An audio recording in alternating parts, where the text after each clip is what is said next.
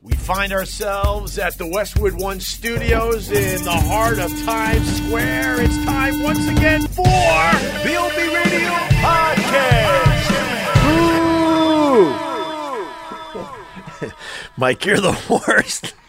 You're fanboying out on Ben Mezrich? I like that. No, I mean he's, he's a big time author. I understand that, I, but I like it when you have real celebrities in and then I come in and someone actually likes my stuff. It's good. No, it's no, good. no, it's funny. He's fanboying out, and I'm laughing at that.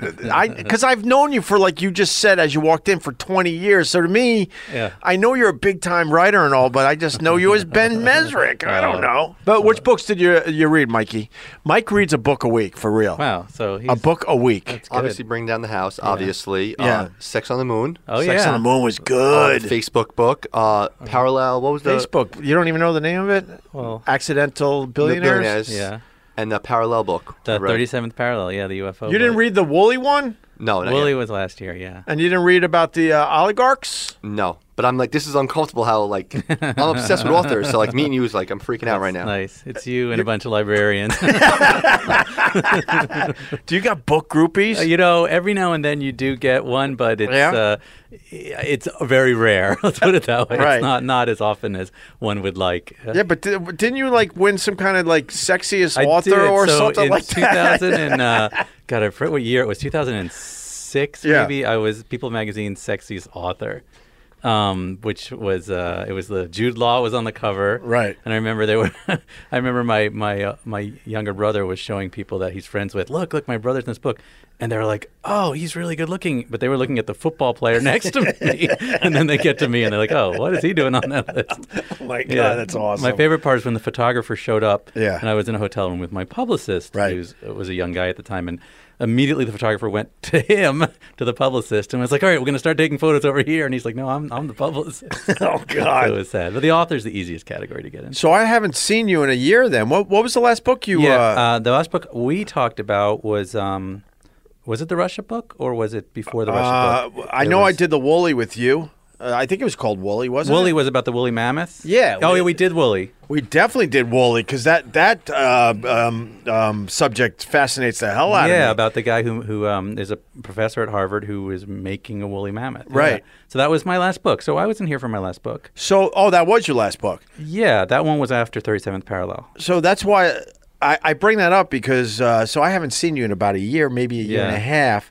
Uh, where where are we at with the Woolly story? So, is there updated info on this? you know, thing? there's been a lot of scientific articles. So there Yeah. not a woolly mammoth running around yet, but he's definitely now created life in a petri dish. No kidding. He's got about a, a dozen woolly mammoth genes that have come that are in petri dishes now that are alive. So prehistoric genes are back to life, just living in petri dishes. Right. Um, so they're getting closer and closer, and uh, I think uh, there was a 60 Minutes about it a few uh, months ago, which was based on my book, but they didn't mention my book. but um, because that happens a lot in journalism, is you know sometimes people just. Go I with thought it your only happened to us radio guys. No, it happens in writing a lot now, especially on a more- local radio station. like the the most amazing thing was said, and the, the, all they give us is on a local radio station. I'm like, Yeah. come on, man, we could use all the help we could get, and they do it to you guys. Oh, it happens to journalism all the time. No someone kidding. Will, someone will write an article that they read your book, they write an article, and Yeah. then it never mentions the book, but it's Right. the same as the book, and happens a lot. But you know what? It's it's just you get used to it. You know. Now, when you were doing the research for Woolly, I, I know we're going to be talking about uh, Bitcoin uh, billionaires in a minute here, but uh, um, are are we going to be bringing back a lot of other? Uh, prehistoric animals. yeah, yeah. I mean, there are there are teams working on saber-toothed tigers. There's a team working on a cave bear. There's a team working on dodo birds. Is one project. Um, there are a lot of projects that you know the technology is getting closer and closer to doing it. Um, they did manage to get this Iberian goat that had been gone for Yeah. years to come back to life, and it lasted like a few minutes, and then it strangled to death on its own lungs. But it was alive for a few minutes, um, so they have they have done that. Um, But any of the bigger animals, wait, how do they yet. bring that back to life? They they it was that one I believe was a clone. So Okay. they cloned it. Um, and there was you know Dolly the sheep was a clone Sure. sheep, which is the exact same technology except for you're going to use prehistoric genes. You can only do things that are about a hundred thousand years old and not beyond that. So Why? you can't do dinosaurs because we don't actually have any dinosaur DNA. Oh, I see what The fossils don't have any living or or uh, be able to brought back DNA. We don't even know what a dinosaur's DNA really is. We Right. can make a guess. Um, but like the idea of it being an amber, it's, it's not real. Yeah. Um, so yeah, we'll get a woolly mammoth. I believe a woolly mammoth will be around in our lifetime. You think that's a smart thing, Ben?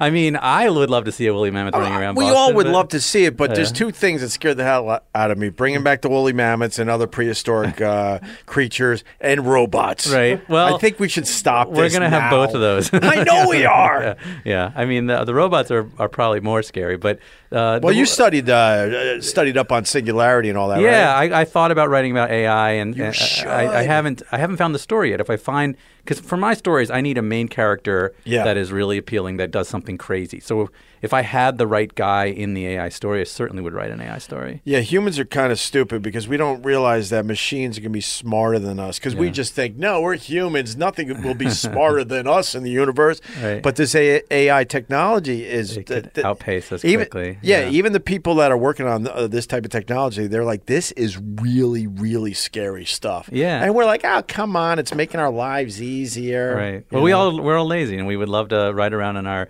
self-driving cars and you know sit in our couches and have Right. everything done for us. And in the end, you know, it'll be good for a while before Right. it goes bad. Have you uh, have you been in a Tesla yet or a self driving car? I've been in a Tesla. I haven't been in a fully self-driving car yet.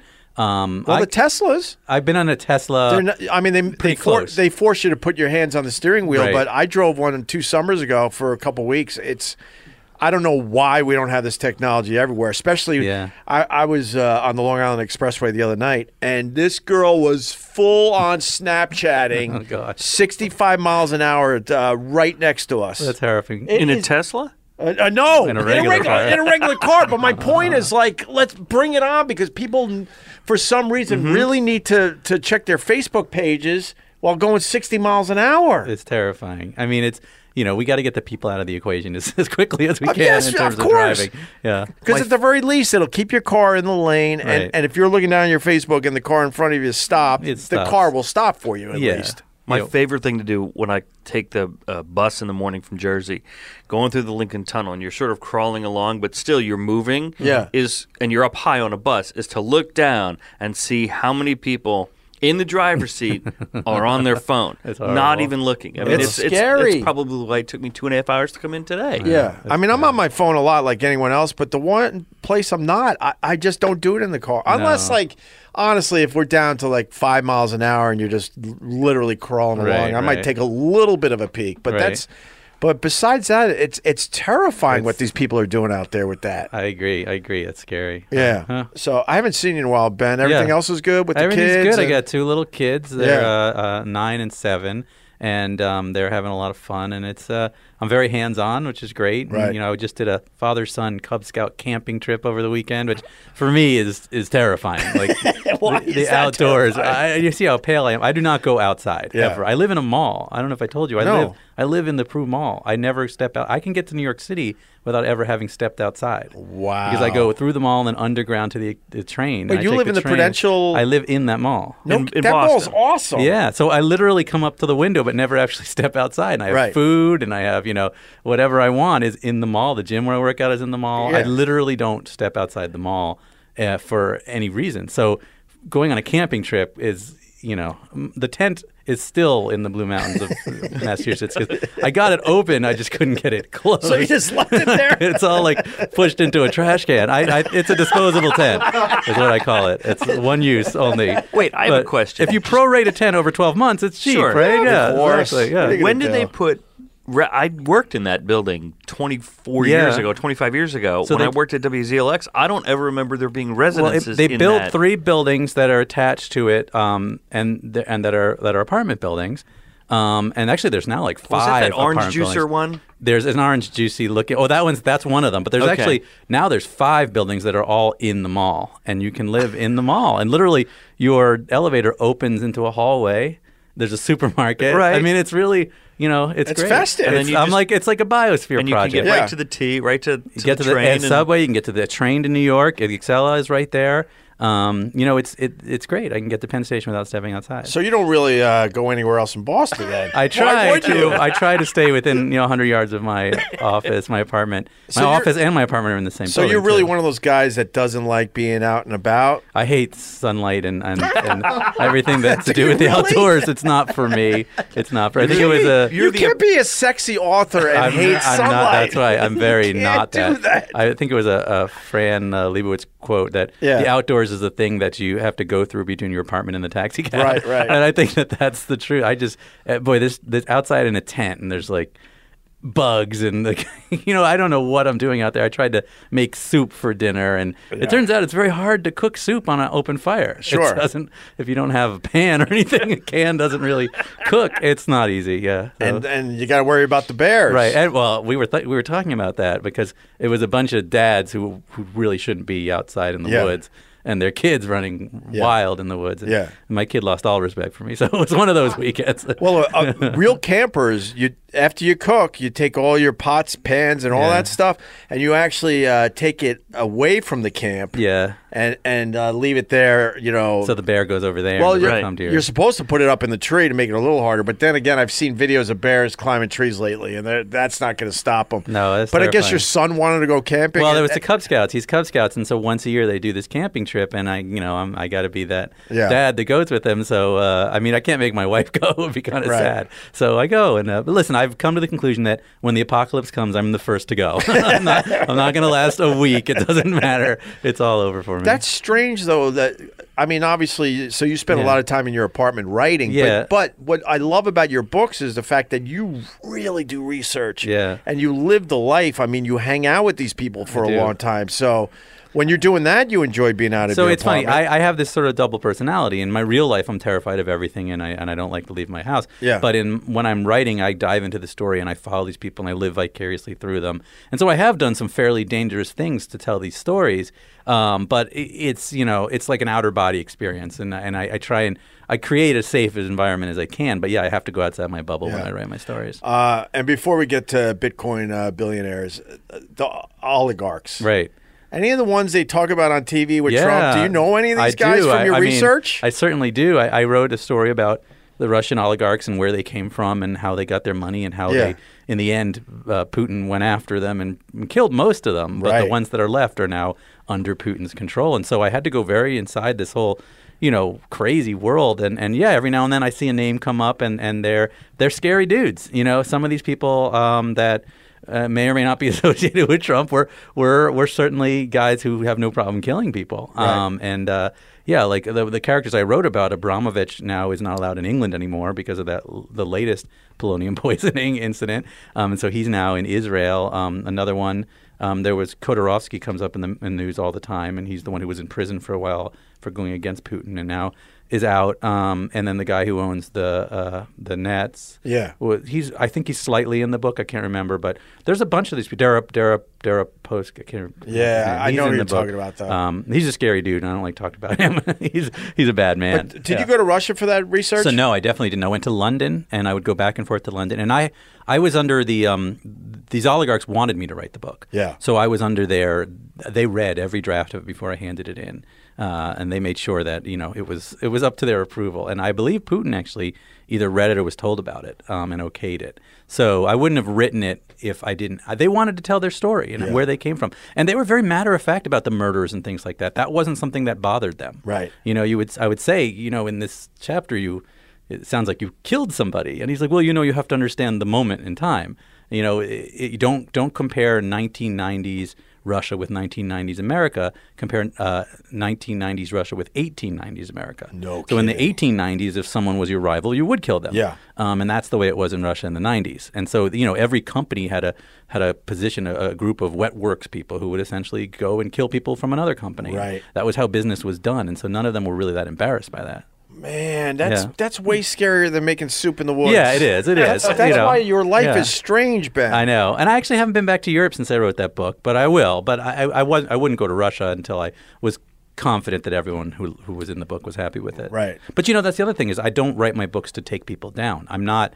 None of my books. I think it was Janet Maslin, the New York Times, who called me a billionaire's best friend. Right. I, I try and you know I I like the characters I write about, and I build them up more than I take them down. And you, you hung out with a lot of billionaires over the years. I do know a lot of billionaires. I think I'm the only pro-billionaire journalist out there. I'm, I'm, uh, I'm, you know, I, the Winklevoss twins are just the newest billionaires, but I've definitely written about and, and, and known a lot of What, billionaires. what was the coolest thing you got to do with a billionaire as you're Oh. researching one of these books? I mean, I've done you know I've, I've done the St. Bart's New Year's thing with the billionaires and the um, the, the Winklevoss twins. I'm, I'm fascinated by because they're young. You know, these Right. guys are they're in their 30s. They're still in their Well, I believe are close to it, or maybe just past. But um, they're both single. You know, they're worth probably they have 200,000 Bitcoin, Right. Um, which they bought at seven dollars, which is nuts. So you know, it's at eight thousand dollars right now. So Yeah. they made one of the best returns in history. Right. Um, so they have close to two billion just in Bitcoin alone. Probably another billion in, in other assets, and uh, and they live these incredible lives. Yeah. Um, and, but you know, yeah, I mean, I've I've definitely hung out with people with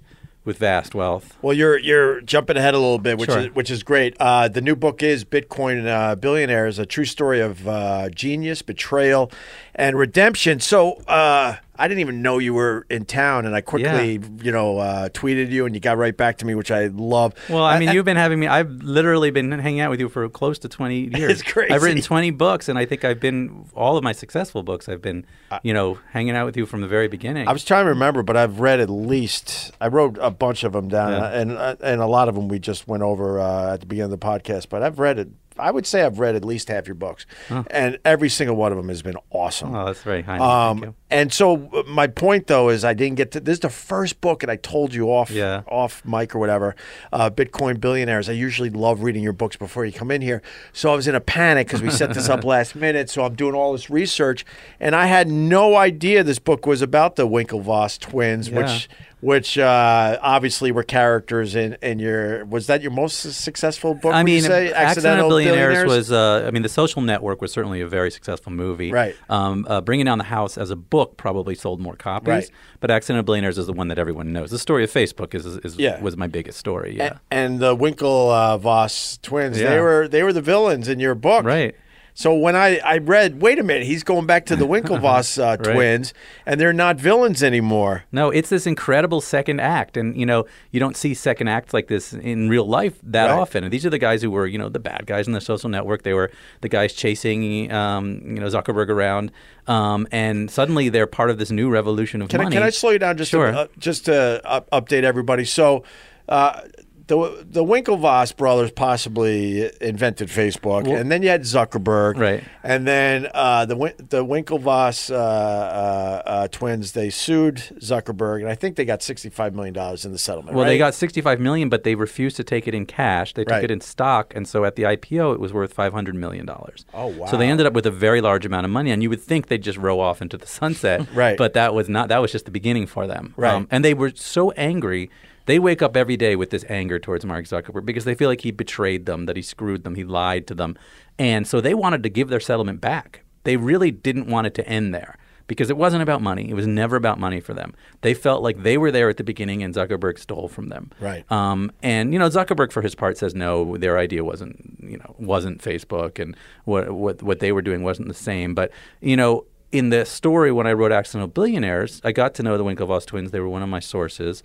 Um, I knew them pretty well, but to me, they were always, and this is partly because of me. I grew up in the '80s and all those movies. Like, Yeah. uh, you know, it's always the, they looked like when they walked into the room, they looked like the guys in the skeleton costumes chasing the Karate Kid, right? uh, and and it's probably more me than anything else, but I judged them immediately. And Yeah. so when I wrote Accidental Billionaires, they were the mean jocks, and Winklevoss was the cute nerd who attempted to create Facebook and, and get away with something. The You mean- reality you is mean, something uh, different. Zuckerberg. Zuckerberg, sorry. It was the lovable Right, nerd. was a lovable nerd, but and the twins were right. the evil. Right, but then you fast forward to Yeah. and suddenly Zuckerberg is this evil. You know, he, he's become the James Bond villain Right. of the world, and Facebook is dominating everything. And then you've got the Winklevoss twins who've disappeared. Suddenly they've reappeared with 200,000 Bitcoin, and they're at the center of this incredible new revolution. So it made me want to relook at who these people were. Yeah. So I, I called them up, and I, and I was like, "Did you guys?" I had just read in the New York Times that they had a, they were billionaires, and I immediately came to New York and sat down with them. I was like, "You got to tell me what happened. How did this happen?" And I wasn't interested in Bitcoin. Never wanted to write about Bitcoin. People have been pitching it to me for a couple of years, but it just seemed, you know, it's math. It's it's it didn't seem exciting. It was really hard to get your head around things like the blockchain and all of this garbage. So instead, I'd never really looked at it. But when I heard it was the twins, and they started to tell me this story. I was like, okay, now I want to write about it. Right. And um, so they they opened up to me, and and I realized that I had gotten them wrong. Um, Zuckerberg really was who I think we portrayed him. I think he is the guy from the social network. Yeah. I think we captured him very well. But the twins are much more than you know Armie Hammer's portrayal of the dumb jock who's Yeah. who's all about honor. They are also extremely smart, and they attempted to build something with with what they were creating. That Zuckerberg essentially, you know, he took aspects of it. I think uh, that became Facebook, and now they're they've come back to rebuild something else. Now I was reading an article, and the twins saw Social Network, Yeah. based on your book, and I think they went to the premiere, Yeah. and they they were okay with their portrayal. I guess is the Yeah. best way to put it, but they they didn't think that they they, they didn't think it was accurate, but they didn't hate you for it. No, I think you know. First of all, they definitely liked the movie, and I think they liked aspects of it. They didn't. They they knew they were coming across in a way that people would make fun of them for years, which people did. Right. Um, but but they also liked the fact that we were poking holes in Mark's story. Yeah. Um, because before the social network, all you heard was Mark Zuckerberg, the genius who created Facebook. You didn't realize there were other people who he had screwed over to get there. Yeah. Um, Eduardo, you know, the other character Sure. in the social network, and and there's actually been a lot of people since then. If you just look at Zuckerberg and it's he's pushed out person after person after person, and the Winklevi are looking more and more like they might have had a story there. They might really have been part of this. Yeah. And I think uh, when we readdress who they are, um, we start to see that there's there's questions about that. What does uh, Zuckerberg think of? Oh, I'm sure he hates me and this book. I, I guarantee. No, you. I mean oh, uh, uh, the old book. Oh, so that's interesting. So originally, when I wrote Accidental Billionaires, Facebook freaked out. Yeah. You know, I got tons of phone calls and emails. You know, what are you writing about? You know, eh, what is this about? Then when the movie came out, I think Zuckerberg realized that it was something they needed to embrace to some degree, and that's when he went on Saturday Night Live and he um, he took a group of Facebook employees to see the movie, and he became much more uh, not because he liked it, but but I think because he realized the, the they could use it, and I Yeah. think I think the movie was a big part of why it's their mythology. You know why their IPO was so big, why Zuckerberg was on the cover of Time magazine. Um, all of that came from this movie. I mean, there's plenty of companies, but there's nobody like Mark Zuckerberg, and I do think the movie had a lot to do with that. Yeah, and uh, what do you think of the whole privacy thing? Well, I think this is where Zuckerberg was always intending to go. Yeah. I really think from the very beginning, you know, Facebook was supposed to be this dominating thing in our lives. He doesn't believe that we should have privacy. He likes the idea of all of us sharing our information, of knocking down those walls, because he thinks if we can create a village instead of, you know, the world as it is, we'll all be happier. Right. So I think this has always been his intention. And he pushes those boundaries and then he gets caught and he comes back, but then he pushes them again. I hate to say it, but I don't think he's wrong because you know uh, older people talk about you know when their kids are doing all this stuff online, like oh you're going to regret that when you get older. But what we don't understand, the younger generation, they don't fully understand what privacy actually is anymore. Right, right. They don't care. I They mean, live in a know, totally different world than us. They want to all be reality stars and be on YouTube, and they want their phone number out there Yeah. for everyone. They want everyone to know who they are. Um, so sadly, yeah, sadly, privacy is is done. yeah, I think to a large extent it is. Um, but the idea of monetizing your details and your data that gets a little terrifying. Someone else doing someone that. else is selling your stuff. Yeah. But you said something really interesting there, Ben, with the um, what do you think Zuckerberg's sort of point of view is right now, and there's we should be living in these villages, or or there should be one global village. Right. Sounds a lot like Marxism, Yeah, and how Lenin took Marxism and and sort of, or, or that's the next logical step, Right. right? Well, or- because human yeah. nature won't let us. Yeah. we're too big to have these little communities. Yeah, you would think so, but I think he thinks that through technology we can reach that utopia. You know, that state of living as if everyone's your neighbor. Um, and I think that was the goal of Facebook all around. Yeah. Well, if the population was a lot smaller, that might work. Right, if it's a But kibbutz, right? But he's a, right. He's yeah, forgetting yeah. human nature. Yeah, I Yeah, mean, I so think, true. and and the question becomes then, you know, lately is is who's in control of all this, and it's Mark Zuckerberg. You know, without any regulation, um, which really there isn't any, he decides which messages go where, and when you when you print something, whether it goes to the top of a feed or a bottom of a feed, he has a lot of control over who's on Facebook and what they're doing on Facebook, and uh, and that's a scary proposition. I I, think. I got to be honest. I, I don't like that social media in general are Mm-hmm. are are silencing a lot of voices. Yeah. And and some of the people that have been silenced recently, Yeah. I don't agree with them at all. But I also realize how scary that is. Yeah, and it's especially just one guy who has these decision making powers. So, Right. You know, and and I get the idea that you don't want violence and you don't Sure. want people inciting people and things like that. Um, so there does have to be some form of regulation on social media. But why is it a guy named Mark Zuckerberg? Why isn't it uh, more of, of, a group kind of situation? Uh, and you're right, there are people whose views I'm not going to agree with. But a lot of people might agree with them, and, and as long as their views don't cross certain boundaries. Now there has to be some level of regulation. I'm not against. I'm not a libertarian to that Yeah, extent. Um, and some of the people in the Bitcoin community, and, and a lot what this book goes into is Bitcoin was created by these libertarian anarchists, essentially, who who wanted to create a form of money that no government could control, that was instant, digital, that I could send to you with no bank in the middle, no no government. It's not backed by any government, and that's a very sort of free libertarian Sure. idea. You could buy drugs with it. You could create. You could do whatever you want with it. and Nobody could tax it. On the it. dark web. Right. And so I'm not a big libertarian to that extent, but I, I, I and I think there has to be some level of regulation, but I don't think one guy should have that level of No, power. I mean the tribalism in this country. So Yeah. you know, the one side's like, "Oh, look at all the voices being silenced," and it's Right. like, "No, man, you're going to be next. Don't be, don't be, don't be stupid here." Yeah, yeah. And you know, I we saw this this game play out on radio. Oh, sure. Back in the day uh, when I was uh, doing, you know, regular radio, I started when all you had to worry about was the FCC regulations, right, Robert? The there government, Was, right. There was just a few regulations. As long as you don't do this, this, and this, you're safe.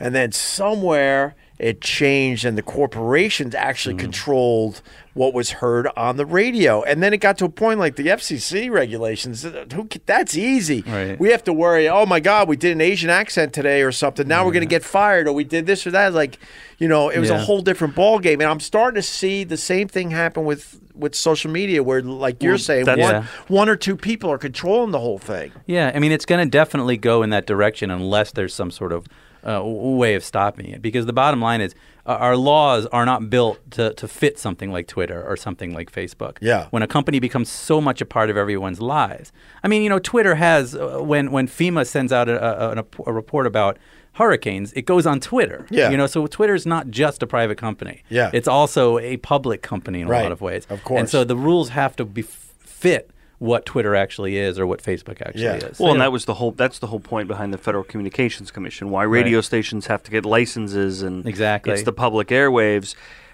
The internet isn't that necessarily, and and and but Right. like you said, Ben, with these companies getting so big, like Twitter, like like Facebook, um, where it is just basically you're it's another it's an American oligarch. Yeah. In in in one way, right? Well, I mean, I mean, in a lot of ways, I would think what what Zuckerberg has become or what Facebook become is way more powerful than any individual before. I think he's probably the most powerful person on earth.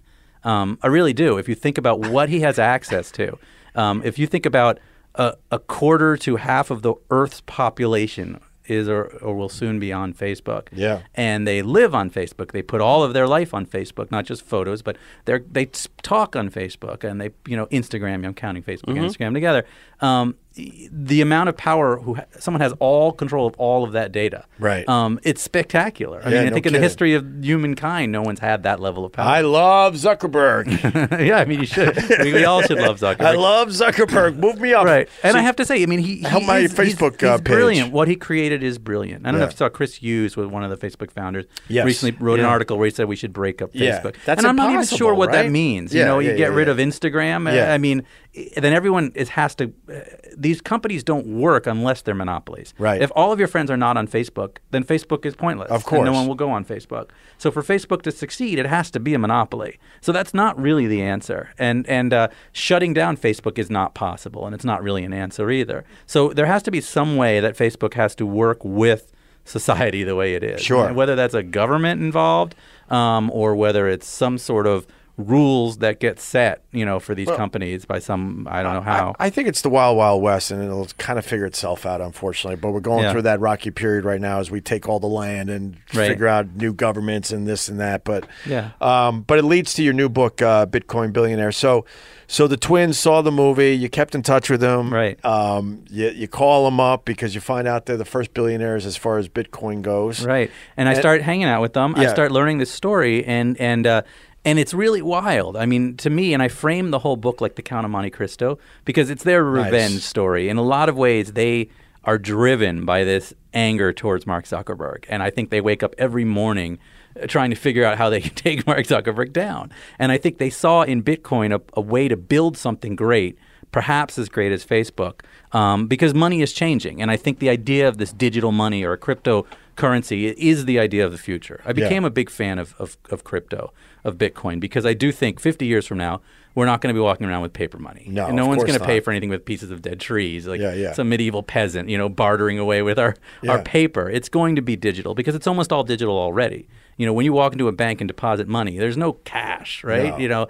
the bank's not holding a vault full of cash. It's all numbers. It's all zeros and ones, anyways. So Bitcoin just gets rid of that middleman. It's peer to peer, which means I can just send you a dollar. Uh, or a you know a piece of a Bitcoin, and there's nobody in between us. Yeah. Um, and it's verified by the network, which is really really cool.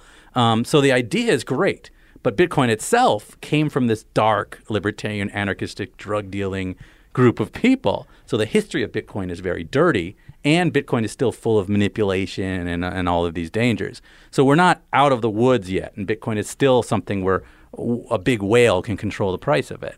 Um, and the price of it is, is still gambling. It's up and down and up and down. Yeah. But the future, to me, is definitely crypto. Can you can you walk me through what is Bitcoin? Sure. I'm so confused. I try. Yeah. And So- I tried again today because you were coming in. Right, and you're, right, right. You're talking about cryptocurrencies and Bitcoin. Right. So let me let me tell you let me tell you how it started. Okay. Yeah. In 2000 and, and um, uh, sorry eight, uh, end of 2008, beginning of 2009, a mysterious person who called himself Satoshi Nakamoto, Right. which doesn't really exist. No one knows who this person is.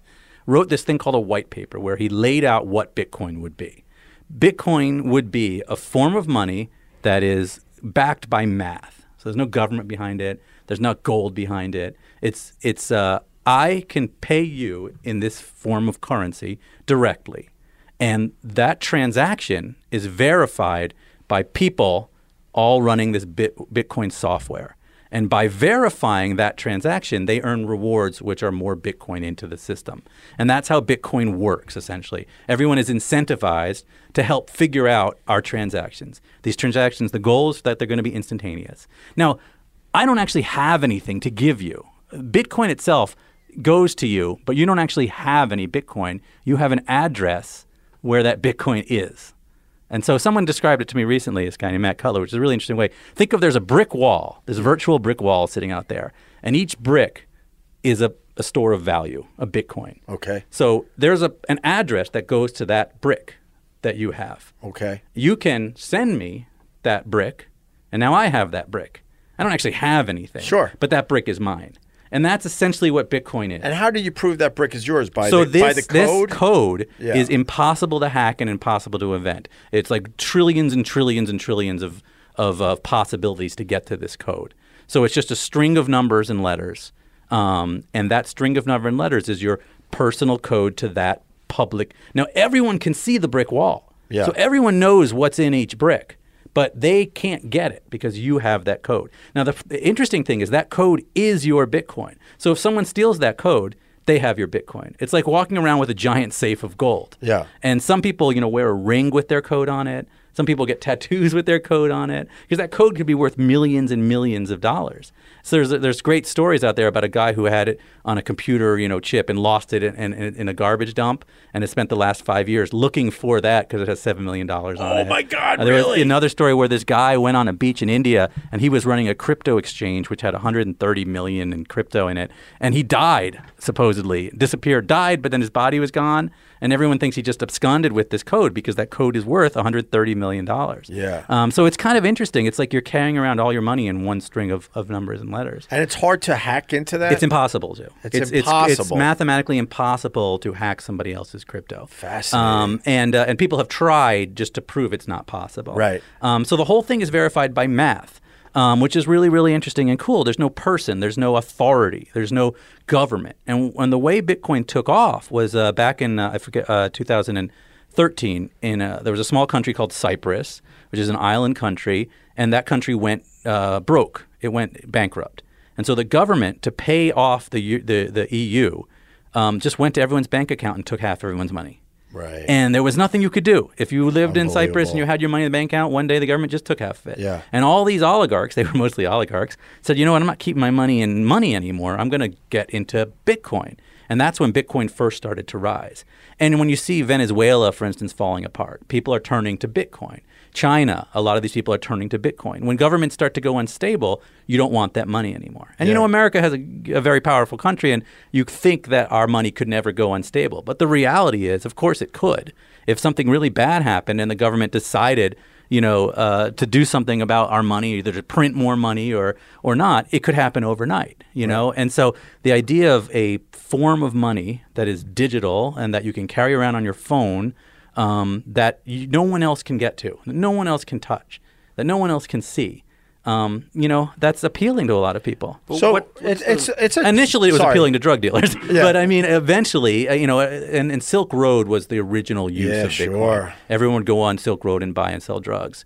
Um, Silk Road. and Silk Road got shut down.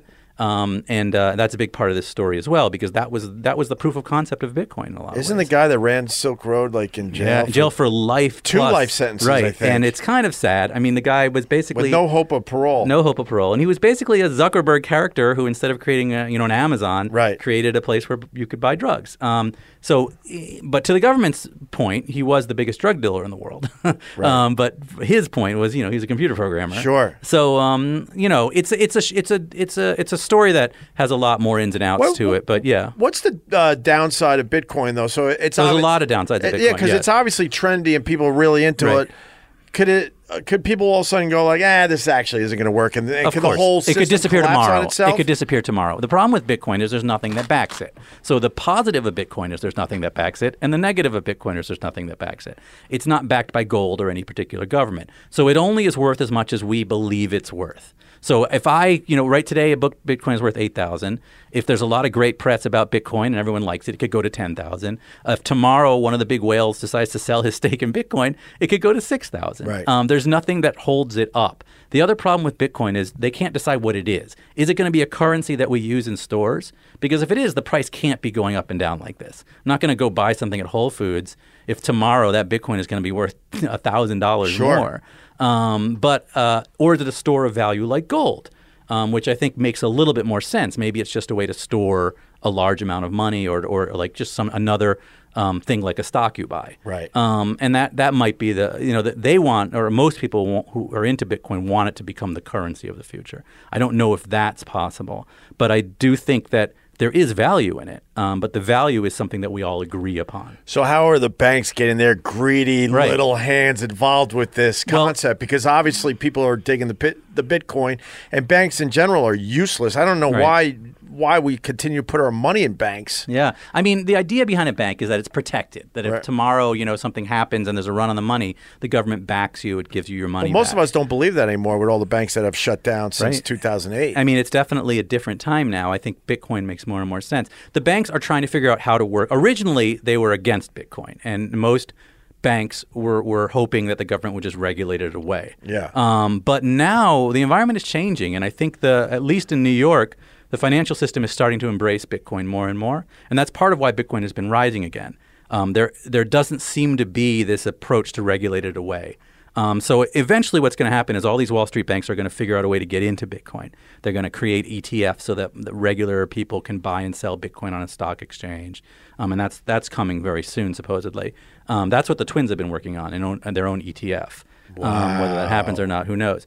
But if that happens, then Wall Street will get into the Bitcoin game in a big way. I think I, I think I learned a bit about this For, today. for some of our listeners that don't know what an ETF is, Yeah, it's it's it's an instrument. It's a financial instrument that allows you to buy and sell uh, something on uh, uh, in um, without actually buying and selling that thing. So, like if there's an ETF for gold, um, you can buy and sell gold without actually having, Having any it gold in your hands, yeah. and, and that's that's what this would be. Um, so you could buy and sell Bitcoin without ever needing to worry about hash hashes and private codes and things like that. So uh, recently on 60 Minutes, they did the story on Bitcoin, Right. and, and they uh, They you did know, show my book this time. They was showed your book, happy. which was nice. I was happy Yes, for you too. yes, yes. But the guy, Yeah. they had the story of the guy who did the first purchase with Bitcoin. Yeah. He was like, "What is this Bitcoin?" So he tried to figure it out. He's like, "I don't know. Does anyone want to get me pizza with?" and I got this Bitcoin. What was it like? A, He got two pizzas from Papa John's for ten thousand Bitcoin. Ten thousand bitcoins. Right. And Anderson Cooper looked at that guy and goes, "You do realize if you held on to those uh, that bitcoin and didn't buy the pizza, it would be worth eight hundred million dollars today." Yeah, and I love the guy. The guy was like, I try not to think about that. It wouldn't, He's like, it wouldn't be healthy for me to think that way. right. I'm trying not. Right. I'm trying not to think That poor about guy. that. He, he I thinks feel about like every that poor guy moment. is going to be found hanging at some point. I mean, how do you come back from that? I mean, you know, it, and it's true. That was the first Bitcoin purchase was two pizzas. Um, that's in this. That's all from the book as well. Oh, it is yeah, yeah, yeah, yeah. Okay, the whole great. that whole report was actually from Oh, the book. nice. I didn't know that. Okay. they they didn't say that, but it was. Oh God, they, they no, got to they, give you more. They were credit, fine. They were fine. They gave me a book cover. They showed the cover and everything. Yeah. But um, and the other story in that report was about Charlie Shrem, who was one of the main characters Sure. in this book. Charlie is a great story. He was a 19 year old kid living in his mother's basement, and he stumbled into Bitcoin, and he created a company called BitInstant. Where one third of all Bitcoin was essentially bought through him during those those years from 2012 2013. Um, he created a company where you could buy and sell Bitcoin because at the time it was actually hard to find Bitcoin.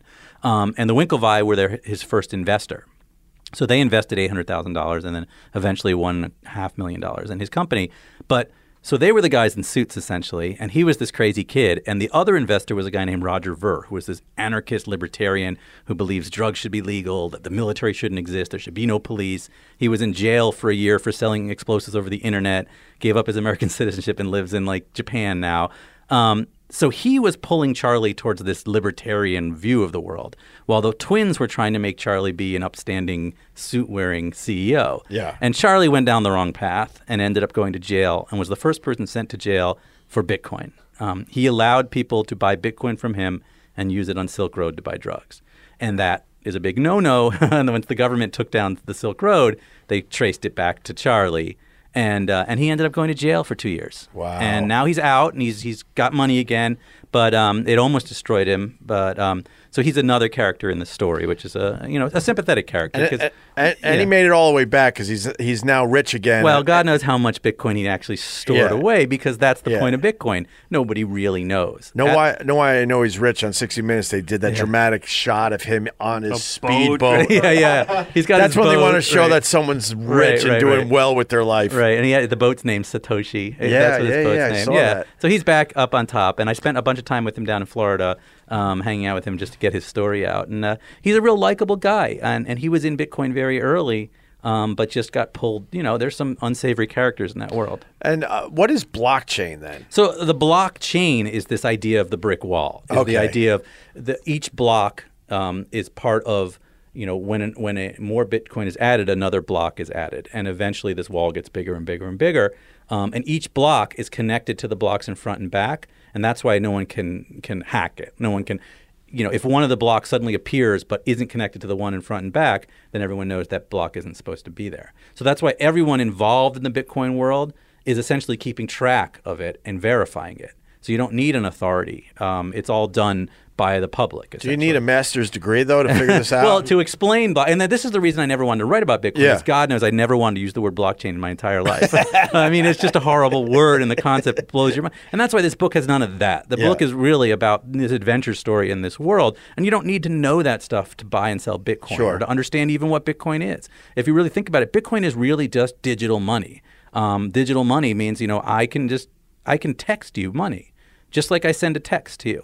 And that's the way money should be. We're in a future of phones and, and things like that. You know, if you're you know a, a kid in Africa and I want to send you a dollar, how would I do that without Bitcoin? There's Yeah. no actual way to do that. Yeah. You can't send a dollar by Western Union to some kid in Africa who has no account and no bank account. But he has a- but he has a cell phone. if he has a cell phone. Okay. But eventually everyone's going to have a cell Yeah, phone because that's incredibly cheap technology. Um, so eventually everyone in the world will have access to this form of money. Yeah, I, I, I completely agree. I just whether it's Bitcoin or something else that Right. pops up. But Whether it's Zuckercoin, right? Zuckerberg coin uh, what- at some point. But it's still faith based. I mean, Well, not, but, uh, not, I mean, not a religious. I mean, like you know, just like regular Of course, money. all right? money is faith-based, We're not you even know. on the gold standard right, anymore right. uh, with this currency. We're government based, you Well, know. our, and- money's, and- yeah. our money's based on the gold standard, but No, not anymore. No, that Oh, was that's taken away. It true. It's all a whole. Th- I believe that this dollar Oh, that yeah. I'm going to give you, we each believe that it's got an inherent value. we value. have decided a long end of the time ago that, that this paper is worth something. Right. Gotcha. I mean, a better Yes. example is gold itself. Why is gold valuable? And why does gold go up in value? it, it's it's based on demand. It's rare, but it's not that rare. And essentially, you can find more gold. Uh, Bitcoin, on the other hand, there will only be 21 million coins. There can't be any more. So Bitcoin is better than gold in a lot of ways because it truly is a limited supply. Well, gold, we can find new gold. But who And- decided what the limited? when they launched when this guy this invisible guy who appeared out of nowhere who by the way disappeared afterwards and no one knows who or where he went or if it was even one person or more than one person and that person supposedly has a million bitcoin that is fascinating. and they, we know he has a million bitcoin because you can see it on the wall but he can't use it or then people will know who he is so there's someone out there with a million bitcoin which today would be worth what that's uh, eight, 80 billion dollars is that right? Or eight billion dollars? Some ridiculous amount of money. Um, and he's just a, a ghost. Um, anyways Do you think he's real? there was someone who started it. And he, he wrote emails, he wrote letters, he wrote papers, and they've analyzed the writing, and they know he's not Japanese. They think he was someone on the east coast of the United States because of what time it was being written, um, all of his different writings. Um, there's been a lot of theories about who it is. It's Carl Ruiz. Imagine. um, there's been theories of everyone from Julian Assange to um, you know Elon Musk or someone like that, but I doubt it's any of them. It's probably some programmer, you know, who we don't even know who he is, who can't use his Bitcoin because he could actually face jail time in the United States for a lot of tax things. Um, and there's a lot of people who would be looking for him.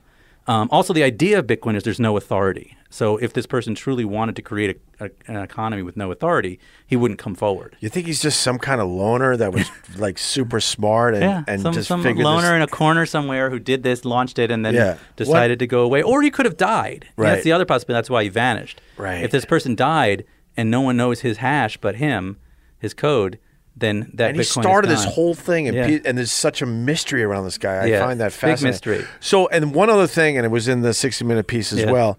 The uh, wh- what is it called, where all the com- uh, computers are housed? Uh, And- oh, the the big um uh, those mining facilities or the um Yeah. yeah The I mine, forget what, yeah. yeah it- The it's, mine. it's called mining. So when you those computers are but who set those up? so there are to- now these people who are doing that, who are setting up, who have like basements full of these things that that burn tons of electricity. Because what those computers, they're solving really difficult mathematical problems. By solving that problem, you're verifying the blockchain, you're verifying all of the Bitcoin exchanges, and you're getting a reward of Bitcoin. So every you know few minutes, another Bitcoin goes into the system through this system of verifying, which burns tons and tons of energy. That's another negative thing about Bitcoin is it burns a lot of energy. And these things are all like in China. Uh, Iceland became a huge center for this because they have thermal hotspots underneath Iceland, so you can actually get power from these thermal hotspots and run these computers off them, um, and then uh, you can get cheap Bitcoin basically. And So- people don't know where that one facility well, is. they they keep it very secret because Yeah. these things are full of mining technology and are pulling up Bitcoin, Bitcoin, Bitcoin. So, I'm still confused, but I, I, I got, okay. I got no, but I got it. you got closer. Yeah, I absolutely got. I promise when you read the book, you'll get I it. can't uh, wait. because the book is written for people who don't know anything about Yeah, Bitcoin. and and uh, let's get back to it. So the Winkle uh, us uh, twins, they they they they make their 65 million in their settlement, Right. which is worth with the IPO 500 million. 500 million. Yeah. What I found fascinating was the fact that um, no one wanted their money. Yeah, that's why they got into Bitcoin. So what happened was, Could they you decided- explain that? Yeah, so they had five hundred million dollars, and they said, okay, we're going to be VCs now. We're going to go out to Silicon Valley and invest. But when they got to Silicon Valley, and no one would touch their money because everyone's end game in Silicon Valley is to sell your company to Facebook. And Zuckerberg hates the twins so much that he would not look at any company that had Winklevi on Winklevoss twins on their uh, spreadsheets. So essentially, no one wanted their money. So they would basically try and give money to people, and no one would take it because It- then they couldn't sell their company. Because all the smaller guys were scared scared of Zuckerberg. of Zuckerberg right. and Facebook. Right. Like we might be the company that he swallows up, and we all become very, very, Very, rich. very rich. Anyone who's around Zuckerberg can get very, very wealthy. So Yeah. now they're stuck with all this they money. had this money and they couldn't really do anything with it, and so Yeah. they actually went to Ibiza to a party, and that's that's where the story begins. Um, they weren't really party guys, uh, but they went to Ibiza basically, and while they were there on the beach, someone walked up to them and said, "Have you ever heard of Bitcoin?" And that's where it led them down this path. just like that. Yeah. And, and then they got looked at it, and their first thought was this is either BS or this is something great. And they did a bunch of research and realized nobody was doing it. Silicon Valley had ignored it. Economic professors knew nothing about it. And then they met Charlie, the kid from the basement. And Charlie's the one who entered them into that world. And then they started buying and buying and buying, and they bought 200,000 Bitcoin. Um, so they built, bought 1% of all of it and invested in Charlie's company and then tried to build Charlie's company Charlie went to jail. I don't want to give the whole story away, but this is the Yeah, story. yeah, yeah, yeah. And then you know today they're worth many billions. No, it's more about the uh, Winklevoss twins and and you know their coming of Right. Well, they're well they're coming back to get Zuckerberg. their Right, right. comeback Right. Uh, story, and you know because you would think they got all this money and now they're on their way, and and they were blackballed basically Right, right. in Silicon Valley, and then figured out with the the Bitcoin thing and became uh, the first billionaires. That's their new revolution. Yeah. that is a fascinating story. Thank you. Yeah, it's a fun one, and uh, it's out tomorrow. So Right. Yeah, or what I don't know. I don't know what time. I don't know out it is. now. It's out now. Is that what we're supposed to say? Yeah, sorry, it's out. It's out now. It- It's out now, yes. Uh, Bitcoin billionaires, and it's been out for three weeks. Do you think that the uh, the Winklevi would want to, you know, invest in a podcast? ooh, yeah, I, you know, I like that's a good that. question. I don't know. I have no idea. Um, I don't got know. a I got a book for you. Yeah, I'm sure you do. The Opie you and got Anthony story. story. oh boy, do I have a book Are for you going to write that story? Ah, people want me to. I got to figure it out. You'd have to really go all out. You know. Oh yeah, Yeah. absolutely. I got I got stories, but um, uh, what else was I going to ask you about the? So so they're happy with this book. The the Uh, they are. They are. I mean, they are. They are. You know, I, I, they are big Bitcoin proponents, and they're big believers in Bitcoin and the future of Bitcoin, and uh, so they're they're thrilled with sort of this story getting out in a big way. Yeah. there are going to be things in the book they don't like and things that they do like. Right. Um, but overall, I think they'll see themselves in it. Yes. and you researched this for over a year, didn't you? Yeah, definitely. And you were hanging out with them a lot. with the twins. You know, I'm the third Winklevi twin. I like to say I've been hanging out with them on a weekly basis for a while now. Yeah. yeah, And um, it's going to parties and stuff. Oh yeah, I've done a little bit of that. I mean, they're you know they're young billionaires who, who are, um, but they're also they have this whole 1950s sensibility to them. But at the same time, they're not Zuckerberg. There's always a beautiful woman on their arm. Right. Um, they're you know they date supermodels and go to the Met Gala and things like that. So Right. you know they're the anti-Zuckerberg. Well, they got the personality. They did say to me that I love this quote from them. They said, "Listen, you look at us and you look at Mark Zuckerberg. Which one do you think created a social network? I mean, really."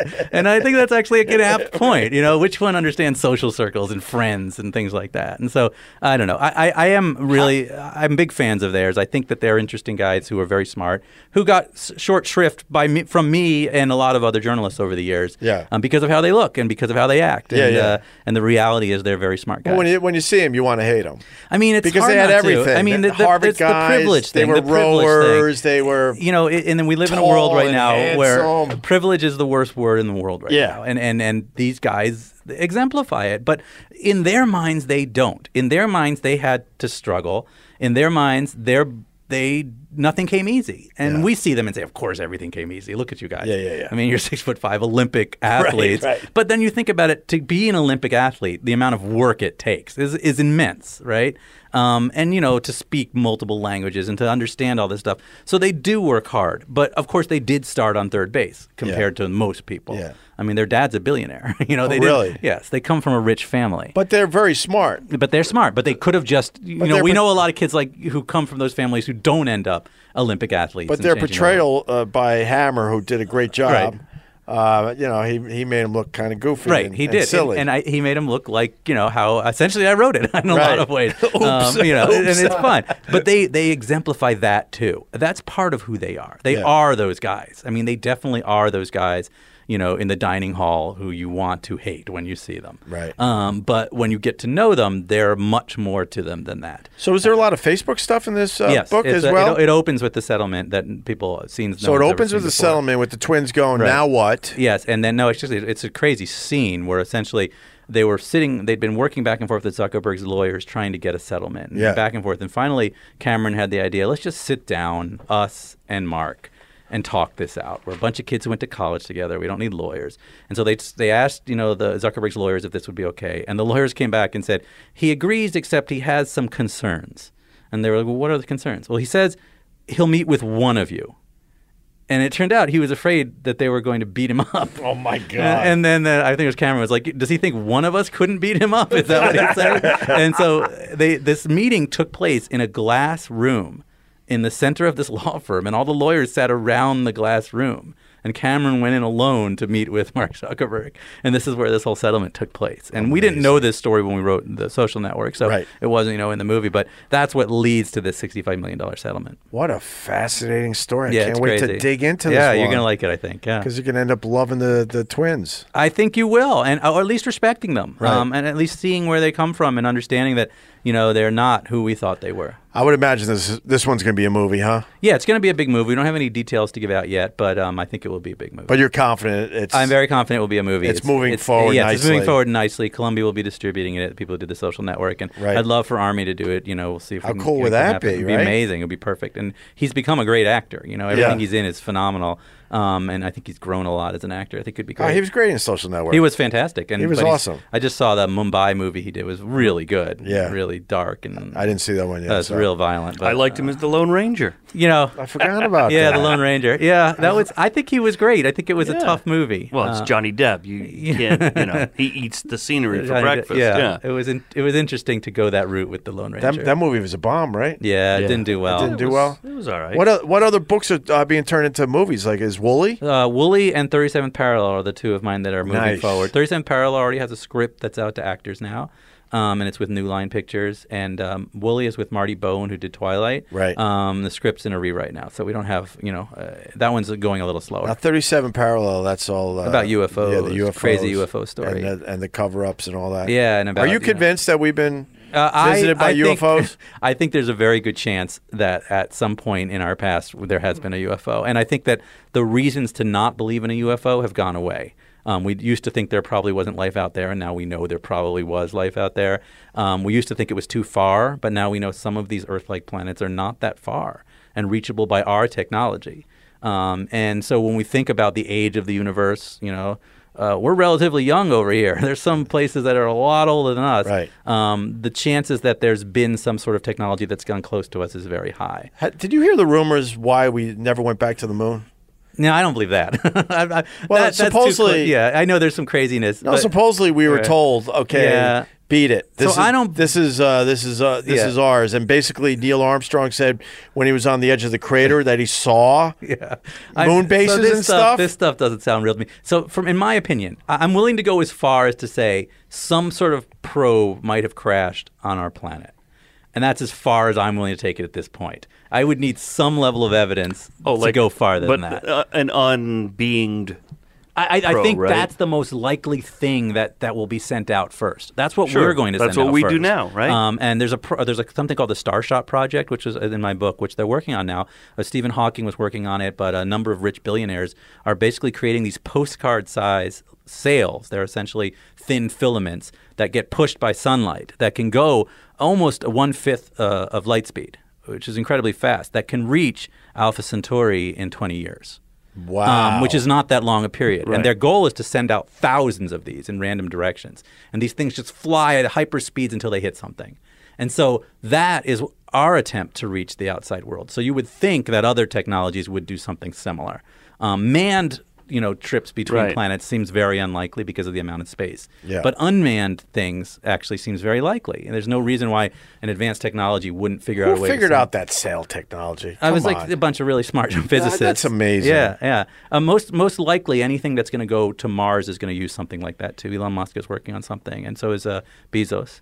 A lot Um, of people believe, you know, there was civilizations on Mars too. Well, there a- was probably life. I don't know about civilizations, but there was water, Right. and we know that. And so water usually comes, you know, with life. Um, so at some point in, in its history, it might have had life. I don't know about an advanced. I have no like that. doubt there's life all over the universe. Yeah, I think so. And I All think, you know, but I I would also say that 99.9% of people who've seen UFOs are not seeing UFOs. I, I think all Sure. of those thousands of reports, they're not real. Almost all of them. Maybe one of them is. you know, that's my Well, a lot of astronauts though have, have seen. Oh, well, a lot of pilots. And- and- pilots and see pilots. stuff all the time. And Yeah. uh, the Army, you know, it's all in my book, but the Army has covered this extensively because Yeah. there's been a lot of sightings during different wars.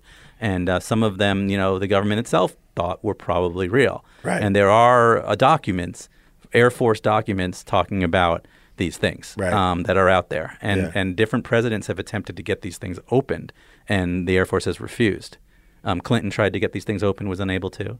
Uh, Hillary Clinton, when she was running, said what she would do was try to get these files opened up, and she didn't win. Yeah. Um, but they won't even let presidents open these things up. So there are Air Force files on UFOs that have not been opened up. But who's more powerful than the president? That's not. That's not. You know, right. President is not as powerful as, as one might think. Right. You know. course. I mean, there's people running the country for years and years and years and years and Right. years, and it's definitely the military. The military has has you know projects that last decades.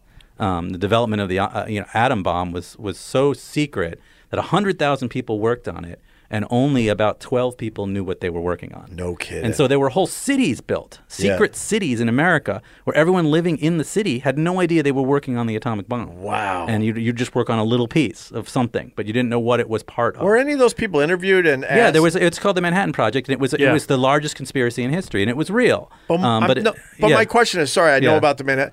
What, what was their answer like? What they thought they were working on? Well, uh, some sort of engineering project. I mean, they would be some an engineer working on you know filing some sort of metal so it could be a certain weight or something Yeah, like that. Yeah. Um, but they didn't really know what they were supporting. Yeah, and so there are things like that that the you know that the military does do for reasons that are usually good. Yeah. Um, and to develop these projects, and so we would have no idea if really something had crash landed at Roswell. It would be covered up, and Yeah. it would have been covered up, um, and and so that's possible. I can't wait to see that movie. Yeah, it's gonna be really cool. The script is awesome. It's very dark. Um, just trying to find the right actor for it. I So think you don't go on YouTube and see all the moon bases? and- I don't believe all that. I, I have, I have trouble with that. Uh, that and flat Earth are, are the two things Oh, I'm the not flat go into. Earth! What? That's Yeah. exhausting. I get three of those a week. Someone wanted me to write about that. I Is get that- so many that- of those, and I'm like, guys, just fly that way until you get back here. It's one big troll, right? It's no, one there's big trolling people, community. uh, but there are people who really I, believe. I know. I don't. I can't. I. I can't. Those people write letters. They write emails. I can't do it. It's that's a hard one. That's a hard one to believe. I, Right. I, I could I could see most conspiracies. I could fall down a little bit, but that one I can't fall down. Well, that we all want to believe in something. So yeah, you get a group I mean, of people. that- right? well, that's where our brains work. We look for Yeah. conspiracies. That's the way we we look developed. for our own tribe too. Yeah, of course. We want tribes and we want conspiracies. Yeah. We, want to live in hunter gatherer times in caves and, and believe in gods and believe in, and that's how we were built. And so that's what we want. And, and uh, over and over again, that's going to be our problem as a society. I think so too. Yeah. So but- that so uh, that's gonna be a movie, and then Woolly's gonna be a movie. And Woolly hopefully will be a movie. It's taking longer, um, but I, I think Woolly will be a great movie. It's just it's at Fox, um, and uh, we'll see what happens with the new script. right? Yeah. That just seems like. Thank a you. And then fat- Bitcoin Billionaires will be a movie. Um, I would think in about a year or two. Yes. Now, are you you think you're going to work with any of the you know previous Actors or, directors or I would love. I mean, David Fincher is you know a genius, and Aaron Sorkin is a genius. So if they wanted to do it, of course, in two seconds, that would be a fantastic. Fantastic. And you got to work with him when you Yeah, I worked with Sorkin a lot. read- I mean, I, I Sorkin and I were going back and forth. Well, well, well, I wrote the book and handed him chapters, and he wrote the movie. So I was there on set for the whole thing, and it was incredible. I mean, watching these guys work, you know, Fincher and Sorkin are just on a whole nother level. So how was that when he took the dialogue you wrote Right. and then Sorkinized? Well, it? listen, Sorkin's a genius of dialogue. You Right. know, every every sentence he writes, I just love. Um, a lot of my book did make it into the movie, which was really really cool. Um, and it was awesome. We got to go to the Oscars, you know, and it was just an incredible moment.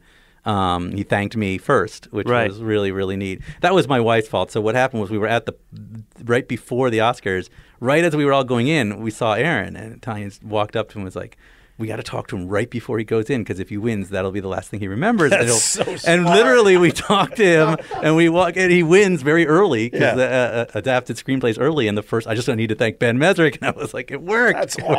awesome. yeah, literally. If I had not talked to him right then, he Right. probably would have forgot, right? Because I'm not the first person. On What, what's your uh, your best memory of going to the Oscars? Was oh God, there's or- so many. No, it was the after party. We went to Guy and Madonna's after party. Guy Yeah. Guy Oseary's house. Yeah. Uh, Madonna and Ashton Kutcher. Well, no, Demi Moore and Ashton Kutcher were together, but Ashton Kutcher and Madonna threw the party together. And so we were at, I don't belong in these things. I mean, I'm a, you know, a kid from Boston who never goes outside. And we're sitting at Who Guy in a ridiculous house. And I remember this whole moment where I'm sitting on a couch between Molly Ringwald, for some reason, and Nicole Kidman. And uh, uh, the guy from Nine Inch Nails, Trent Reznor, Right. had won an Oscar for the music to the Yes. social network. So he handed me the Oscar to hold on to while he went and did something. So I'm sitting there with the Oscar from the social network, sitting with Molly Ringwald, and, and, uh, and I was just, this is really cool. I mean, this this is a, a high point in my life at this point. And you know, just talking to these people, who you, I'm not around celebrities that often. Yeah. Um, it was neat. It was neat. You know, everybody was there. Were they was a great cool to you? Everyone was very nice. I, I, I everyone, but I was holding an Oscar. They didn't know who I was. they were like, oh, oh. it's a You great know, prop to I remember I went to the Golden Globes. I don't know if I should tell this story. I went to the Golden Globes. Kevin Spacey brought me to the Golden Globes, and I was sitting at this table, and everybody thought I was with Kevin Spacey. so people were so nice to me because Kevin Spacey was the highest, Yeah, yeah. biggest actor in the world at that moment. I remember was Brad Pitt and An- Angelina Jolie were in there. Oh, it's great to meet you. They're being so nice to me. I'm like, why are these people being so nice to me? They don't. None of these people read my book because they thought that Kevin was was with. that was a great I story. swear, I was at. The, it was a great. It was a great night at the Golden Globes. It was awesome. Yeah. Uh, yeah. Um, yeah, so the, the social network was just a crazy moment in my life. I mean, it was just, you know, you don't expect when you write a book that's ever going to happen. Um, even when 21 came out, 21 was a really fun movie and it was a blast. Yeah, it was. Um, yeah, but it was, you know, it, it's a different phenomenon when you have a movie like this. Well, as a writer, though, the big book was bringing down the house. Yeah, so as a book, Bringing Down the House still outsells all my other Mm-hmm. How books. many I mean, that- millions again? Well, in the U.S., uh, two to three million copies, and, but Wow. worldwide, probably six or seven million copies. This is a Wow. big book. And, uh, Accidental probably sold a million copies. in many uh, different languages, Oh, too, 26 languages. Yeah. Wow. Bringing Down the House was just a that was a book that at one point in time every college kid had. You know, Yeah. this was the book Kids Beating Vegas. It was that book. And that book, you know, definitely changed my life because previous to that book, none of my books succeeded. Sure. I was a failed writer. I mean, I was, you know, making money, but I was owing, I owed way more than I made. Right. And then Bringing Down the House came out and it was life changing. And for the people that don't know, it's about the MIT kids that figured out how to win how a to beat, blackjack. yeah, a bunch of MIT kids Yeah. won $6 million playing blackjack. But and, I mean, uh, it I love all your books. Don't get me wrong, but that bringing down the house was uh, beyond Yeah. a, a and that was my page-turner. first nonfiction book. I'd never written nonfiction Right. before. I joined the MIT Blackjack team. I went to Vegas and I spent well, every weekend with this MIT team watching them do this system and being a part of it. And I wrote that book in Vegas every night, staying in a different hotel room. Uh, wrote it in six weeks altogether. Really? Um, yeah, even less than that. It was a really sh- quick write, and it just exploded. It was just one of those books that, that and you can't. You can't. There's no way to make that happen. It's just one of those things. You know, it's word of mouth. It, it did. The first printing of that book was twelve thousand copies. Right. It was a tiny first printing. Uh, I, I sold it for the least amount of money I'd ever sold a book, um, and it just exploded. And and it was just one of those things. And and then you know Kevin Spacey got involved and made the movie, and uh, and that's the reason I got the Social Network is because the Eduardo the, read it, you know, and I got an email out of the blue at two in the morning. My best friend founded Facebook, and no one's ever heard of him. It was Eduardo's roommate, and it was because of bringing down the house. And so that book just led to everything else. So I I know we're trying to wrap up, but so when you wrote uh, "Accidental Billionaires," Mm-hmm. how popular was Facebook at that time? It was small. It was yeah. 2007, so it was only it wasn't even half a million users or something like that. No I think the movie takes place. You know, they get to their first million users yeah, or yeah. something ridiculous like that. Was it a million or 500? I can't remember. It was a small. It was small. Um, yeah, when I first some got an email about that, I was like, Facebook. I know what Facebook is because I've been on it, but it wasn't a big deal. It Yeah. wasn't what it was. I mean, w- you know. Yeah, I should be very rich right now because I saw Facebook before it started and I saw Bitcoin before it started, right? You would think. Yeah. Um, but no, I'm not. I, I, I write about it. I don't own any of it. Um, but I, I basically, uh, you know, it was pre, but we knew it was going to be something huge. I mean, because it was on the verge Right. of being what MySpace never was, you know, which was world changing in, in a lot of ways. Yeah. Um, so yeah. yeah. Well, But what that's that's how I I picked up. Um, went right out of my head. Uh, Excellent. bringing down the Oh, house. yeah. No, I picked. I was in an airport. Yeah.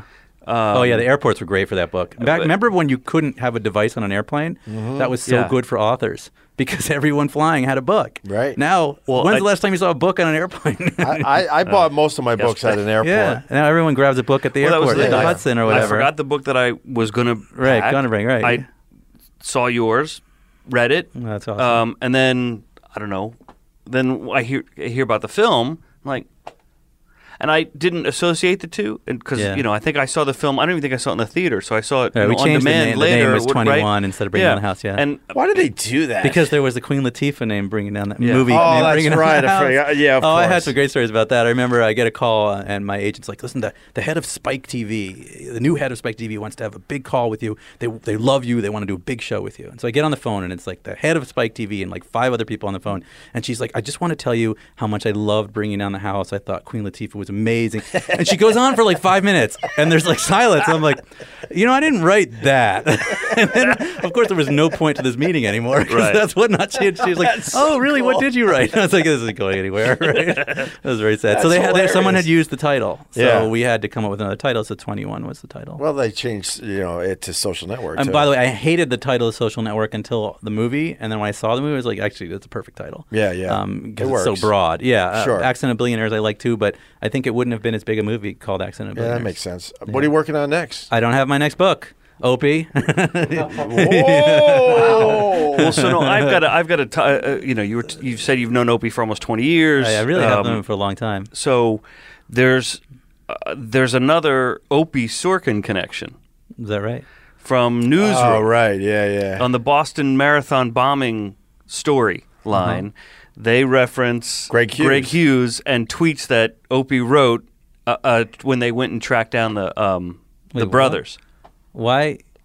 well, what happened was I just think it's a really neat story. I I became like uh, incredibly viral. So you know they're trying to chase him down in the neighborhoods and stuff. Right. And let's just say, from my Boston roots, I might have got you know a little inside track. Uh, Oh, really? With a police radio, and someone might have gave me a link so I could actually listen to something not many people were listening to. Oh. So I started tweeting what I was hearing. And you you knew And all the news sources were like, "Oh my God, this kid knows something!" right. And I'm just in my living room listening to this police radio that was very off the radar. Wow. And I, I was tweeting that he was under the boat and all that Oh, shit. so you were the one who, who launched who, the po- the boat part of the story. all that, Wow. and it was all over Twitter. I mean, I remember reading all that. and then I was taking some chances because I was getting cocky. Yeah. And then I'm trying to remember, but someone at CNN got in a lot of trouble because they started reading my tweets Yep. and they reported something that was wrong. That was definitely one of my tweets, Oh. and and they had reprimanded him. I forgot his name. I don't. It was really, Jim Acosta, I think, right? No, it was somebody else that I don't see it as much. But anyway, so then uh, what's his name there? So they, they, I think it's in season two Oh, oh, well, they they're put on- it in of, the- of the the newsroom. they're uh, doing that. St- Yeah. And I just rewatched the whole series recently. oh, and it's definitely based on me because they named the character Greg Hughes and everything. Oh, I love it. well, yeah, That's yeah, because they're, they're going through a timeline. So on the Yeah. whiteboard, like I'm, I'm watching it, sort of miss it the first time through, and I'm doing this rewatch a handful of months ago, and it's like.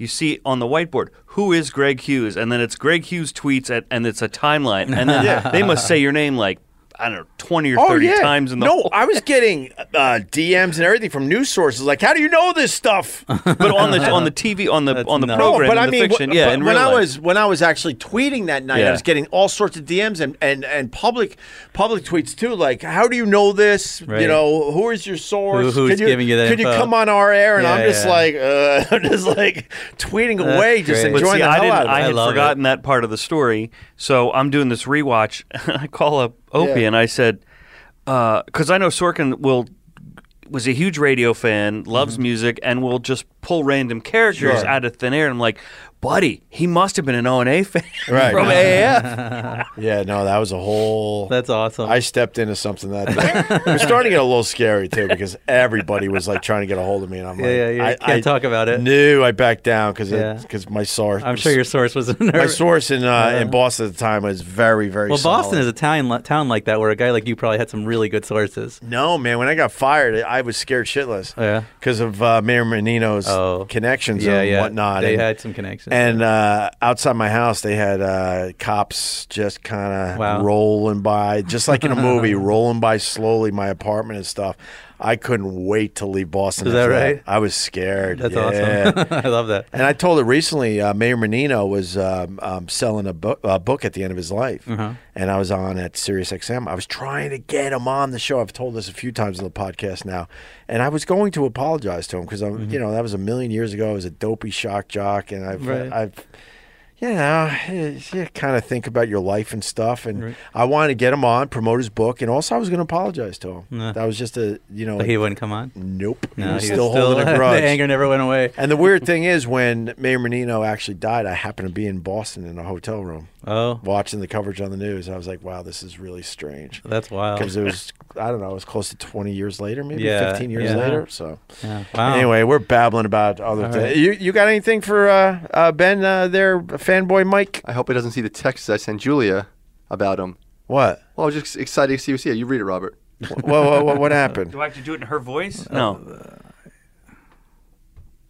Where, I don't even know where to start. I love you more than oh, life. I love you more than Well, I hope that's not to me. That was oh to Julia, right? Oh my God, Ben Mezrich is here. Well, that's awesome. Enjoy, babe. See you later. I'm going to uh-huh. ask him to sign all the books I have from him. Oh, that's nice. I, listen, I appreciate it. It's nice to have fans. What? Oh, hello, sir. mind signing seven of these books? I'm not going to do her accent. Oh God. Wait, did you ran out and got the books? No, no, I wanted her to bring him. I wanted her to bring him, but she wouldn't come. Oh, she wouldn't oh. come. Oh. You don't have one question for smart. him about any of his books? No, not really, because I wasn't prepared. I don't want to start stumbling. No, that's all right. Yeah, but you you, you like his work. I love his work. And is it true you go to the same uh, bakery every day? You've been there like 1,500 times? I read an article about you a Unfortunately, so I live in the mall, and they used to have this food court, and Yeah. there was a sandwich place. I'm a creature of ritual. Yeah. So I would eat the exact same sandwich every day. Um, and I had 600, you know, they have a frequent user card. I had 666 punches on my card. Wow. Because I had gotten 666 straight sandwiches, um, which they were very impressed by. Right. Um, so yes, I used to go. I have, I'm a very, I'm a creature of routine. I do the exact same thing every day. Um, and um, yeah, so I would go to the same sandwich shop every day and get the exact same sandwich. What what's the sandwich? It was a tuna salad sandwich. There was nothing special about That it, was but it? it was nothing. It was that sandwich. Um, and uh, Toasted white bread at least? it was a it was a, a rye. It was on rye. It was a nice sandwich. But now I can't get it because the food court was they took an Eataly and put it in there instead of my food court. So you must have freaked out. I can't eat at Eataly every day. It's ridiculous. So I was so miserable. That the the, the worst thing that happened in my life Yeah. was the loss of my food court. so I that's how I bond with the Winklevi twins. I'm a creature of privilege. I, the worst thing that happened to me is I've You I lost lost your tuna food fish court. So now, I, I so can't- back to the Pru. now I I can't haven't, I haven't been back in Boston. And I went to school up there. I haven't uh-huh. been and worked there. I haven't been in Boston in about five or six years. Yeah. In the Pru, back as you're almost walking to the convention center. Is the Dunkin' Donuts still there? Yeah, Dunkin's there. Okay, good. Because I'll be up there in a couple of weeks. I, well. I too am a creature of habit. Yes, I'll see you right there. I sit in front of the Dunkin' uh, and eat my sandwich now, which is not a good sandwich. I'm supposed to go up there and do something with EEI. Let me know when you're out there. I might be up there uh, actually very soon. When? I'll look you up. Early June. Early June. Awesome. Let me. Yeah. I'm, I'm on uh, tour, but I, I should be in town by then. Oh, I'll look you up. That'd be yeah, cool. yeah, it'll be really fun. It'll We'll try to find a new uh, tuna fish sandwich Yeah, spot. There are, but I can't walk outside the mall. That's the problem. There, that's the issue. I want if I just found out a CVS is going on in the mall, and to me, this is like a great moment because that was one of the things missing. You- so I've got a supermarket, a CVS, and uh, the gym where I work out. All I need is a sandwich shop, and I'm done. That is so Yeah. wild. It's You really don't like I don't Boston like- is such a great I love Boston. city. Boston's my favorite city in the world. I just don't like to go outside. Right. Right. I like to just like look outside. That is so wild. I watch the marathon from my window. I can watch you know Yeah. the parades every time we win an event. You know, I go watch through the window. It's nice. Uh, you don't go down Newbury Street or I, anything. if I have to, the weather has to be perfect. Not too hot, I have a not too dog. cold. I have a dog, and he's a Yeah. pug. The great thing about pugs is you can walk them like one minute, and they're done. Oh, really? They're very, they're very indoor dogs. So yeah, it's like uh, you know, I walk my pug like five feet, and then we come back inside, and he doesn't like the outdoors either. He hates it. Like you have to drag him outside. What about your kids? My kids love the outdoors. So that's that's why the camping. And all That's that. why I was forced to go You're camping. conflicted. Oh yeah, yeah. And my wife is outdoorsy, so My my wife's very. Uh, she likes to stay in. Oh, okay. So, I got two kids. One likes to stay in, and one doesn't. so you got to be out there. I no. But I you like the outdoors. I, I hate being inside. I'm the complete opposite of you. We, we, I mean, I feel like we could be friends, but this we could gonna be friends, but, this you would have to drag rough. me. You would have to drag me out into the woods, and then I- I, would die out there. I mean, I like balls, but after a half hour, get me the hell out yeah, of the yeah. mall. Well, I grew up in Jersey. I grew up in New Jersey, going to malls, and then Yeah. I, as I got older and older, I realized I didn't have to leave the mall if I didn't want to. So now I don't. All right. The outdoors are hard. But Uh, anyways, thank you. This was awesome. Yeah, we're babbling now. But uh, Ben Mezrich, I've been talking to him, like he said, close to 20 years. I've read m- at least half the books. The new one's called uh, Bitcoin Billionaires. I wrote down the, uh, the the tagline for you. Yes. Bitcoin Billionaires is the story of the brothers' redemption and revenge in the wake of their epic legal battle with Facebook, as portrayed in his book, Accidental Billionaires, and the movie Social Network. perfect. How's that? That was awesome. I love it. All thank right. you very much. I really appreciate it. Thank you, Ben Mezrich. Joey, you know what to do. Wrap it up. You got it, brother. Don't forget to leave a five star review at Apple Podcasts. Share the link of this episode with a friend. Go to opieradio.com for hats, shirts, get that Ruizing hat while you're there, and other cool merch. And thanks for downloading this free podcast we call Opie Radio.